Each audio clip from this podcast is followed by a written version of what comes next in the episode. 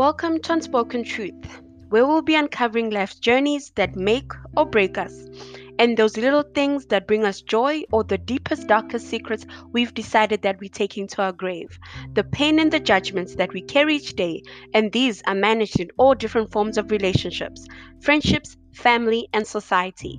Join me on this journey of discovering unspoken truths and changing the narrative. This is from a woman who's just like you a mother, a sister, a daughter, and God's child. And in everything else in between, I'm still an individual riding the waves of life. I am Nita Terry T, your host of Unspoken Truth. This episode is called Baby Mama with Baby Daddy Drama. Before I start this episode, let me share a few words that best describe single mothers tired, exhausted, defeated, perturbed, stressed, breaking down. There's nothing stronger than a single mom with a wounded heart. I know what it is to be a mother. I know what it is to be a woman. I'm walking proof of how hard it is to raise a child alone, having to make life decisions for your child in hopes that one day that decision will pay off. Well, I am not the only person facing this baby mama with baby daddy drama. So let me tell you a story. I had my child at 20, advised into marriage, and I refused. I refused to commit at a young age because of a child. I knew I just lost my life as I had planned it. I needed to go back to the drawing board and see what I could do next. From the time of my pregnancy, I already had baby daddy drama plus his family. That made it worse, as I felt I was alone in this. Rejecting marriage didn't mean that it permitted him to reject fatherhood. I left my job at that time because I couldn't cope. Doing events and being in constant crowds, it wasn't easy. And my child was threatening to miscarry because of the strain I was under. I left the job and had to leave my apartment and move back to my ex girlfriend's family home. They were a pure bliss to be around. They made days feel less stressful against all odds. Yes, ex girlfriend. That's a story for season two. So, moving right along, I had to restructure my life. He never showed up at doctor's appointments, nor cared about the results at the clinic. Every clinic appointment, my ex girlfriend was there. To the very first kick, morning sickness, cravings, he knew nothing about that. He never even knew the importance of buying vitamins. Completely nothing. I later left the country to have my son. I needed family support also. I had no job. How was I going to raise this child? I had prenatal depression. My doctors and my therapist would say I have PTSD from my pregnancy. I have no pregnancy pictures of myself, not even one. I hated seeing myself. I can't remember if I could even look in the mirror and look at myself. I was caught between a rock and a hard place. Leaving the country did make it better. I had my aunt who stood by me. Her efforts of making me feel less burdened, she tried. We just had each other. So I wasn't completely alone, but our little life mm. on foreign soil. We had little means to go by, but we made it work. Every doctor's appointment, I would walk about an hour going, another hour coming back. I hated public transport. It just used to get me so sick, so I had to suffer walking. I didn't mind it though, it kept my mind clear. Let's fast forward. I gave birth later and flew back to South Africa when my son was six months. And this was the beginning of how I had to put in the work while baby daddy was just chilling. He didn't know the price of milk or nappies. I had to figure it all out. I only received money once from baby daddy's father, once and never again. That day taught me that I had to be stronger. I had to put it in the time to raise his son while he went around showing people pictures of his son. I can count the time his mother put in more effort than he ever did. He hustled, but I never saw the efforts. I still had to survive. Going back to the working world was hard. I got a job in Sandton, earning a thousand rand in 2009. That wasn't money. It got me to work, helped me feed my son, but it didn't clothe him. I had my friends helping me to raise my son. Though, because God is gracious, I worked damn hard from single digits to double digit salary. I did it. I did it for my son. But in all of it, my life moved slowly and got more stressful. The, where was he to pick up some of the weight? 11 years later, we're still here. I'm still waiting. I still await him to call and pick up the weight, even if it's 500 Rand to use as tuck money or buy his school shoes. He screams about co parenting when he has never bought even underwear for his son. All he knows is well spoken son with a foreign accent, bragging about how he's growing and how good he is in sports but does he doesn't know the price of what the accent and sport cost me and my family. The number of single parents in black communities is crazy. These single parent households have been in our generations for the longest of time. Black men disappointing us. Yes, black men disappointing us running the streets, heads held up high, flashy cars, dressed to impress but cannot feed their kids. Black men with long ass trailers of children, making them like popcorns but running away from responsibilities. Leaving the black woman struggling to put bread on the table.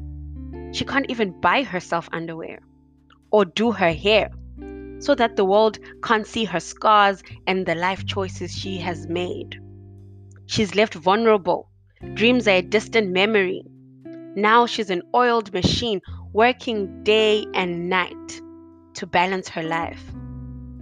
She is clothed with strength and dignity. She can laugh at days to come. Proverbs 31:25.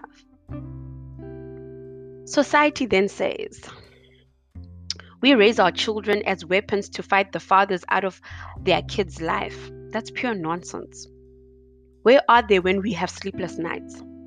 Where are they when we have to carry the load and answer questions we have no answers to? deadbeat fathers, or should we call them sperm donors? Whatever title that best suits, men need to be reminded of their responsibilities. We do not need to back down just for the sake of peace. In reality, our lives as women take a big hit because we compromise. We compromise when these men continue living as if nothing has ever happened, forgetting the full proof of life that walks and talks. I am still here waiting, waiting to learn and understand how do we change that narrative? How do we hold men accountable for their duties as fathers? I'm here still puzzled, trying to figure it all out. The one thing I know is it is hard to be a parent alone. Does he know that? Does he even think, how am I doing it on my own? I have dreams too. I'm human too. Baby daddies need to step up and play their part. We need to call out these bad behaviors. Even if society can judge us, but we need to do just that call it out. Fight a good fight. We can't always be the strong ones, it's truly tiring. Black women stand tall. Black women raise the child, feed them, clothe them. We do all that in hopes that one day it will get better. The one day that we are not even promised will come. To describe my mother would be to write about a hurricane in its perfect power or the climbing or falling colors of a rainbow. Maya Angelou. So this is dedicated to all baby daddies, aka dead repeat fathers. It goes something like this Dear deadbeat fathers, thank you for giving us the precious gift of life. Thank you for leaving us to do the work. We might come across crazy sometimes when we're kicking and screaming. You made us act like that.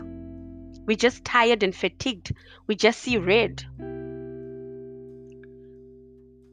We will come for the other woman because she's just collateral damage. Forgive us. Step mummies, we just have had enough with the drama of your man. Yes, we will talk trash about how you do nothing and never show up in your child's life. That's the truth. Why should we stop telling the truth? The sad reality is that our children must face the drama and have to feel the strain. It is sad because you have the power to change that. You have the power to show love, the power to be present. You just choose not to. So, deadbeat fathers, aka Abo baby daddy, thank you for nothing. But we won't rest till you do the right thing. Yours truly, baby mamas. Youth fades, love droops, the leaves of friendship fall, a mother's secret hope outlives them all. Oliver Holmes. To all baby mamas out there, you're not alone. It takes a village to raise a child. Together we stand, divided we fall. Do not ever feel like you have to bear the burden alone. Fight for your child, fight for your sanity. If you have baby daddy, tell him to take it up with me. I can have a word with him if you're scared. The truth of the matter is, we have to fight a good fight. A fight for our children to have them form a relationship not just with us, with them too? How can we raise a society of yet another generation of boys without fathers, of girls with, with daddy issues? We have seen the outcome of this. The psychological burdens, we have carried them. And our children are inheriting the same traumas, the same psychological traumas. We must be the change. So, baby daddies, act right. Let's stop the cycle and change the narrative. Change will not come if we wait for some other person or some other time. We are the ones who've been who we've been waiting for. We are the change we seek. Barack Obama. Think about it. We need to change the cycle. With that said, I can't wait to publish episode 9. We'll be talking about a more fun topic women and sex. Like Moonchild says, pussy power. So stay tuned as it will be my longest episode and I shall have a guest or two. Can't wait. Make sure to listen with your partner and let's learn. Follow me on Instagram and subscribe on Spotify and Apple Podcast. I am Nita Terry T, your host of Unspoken Truth. Until the next episode, remember to do what you gotta do so we can do what we wanna do. I thank you.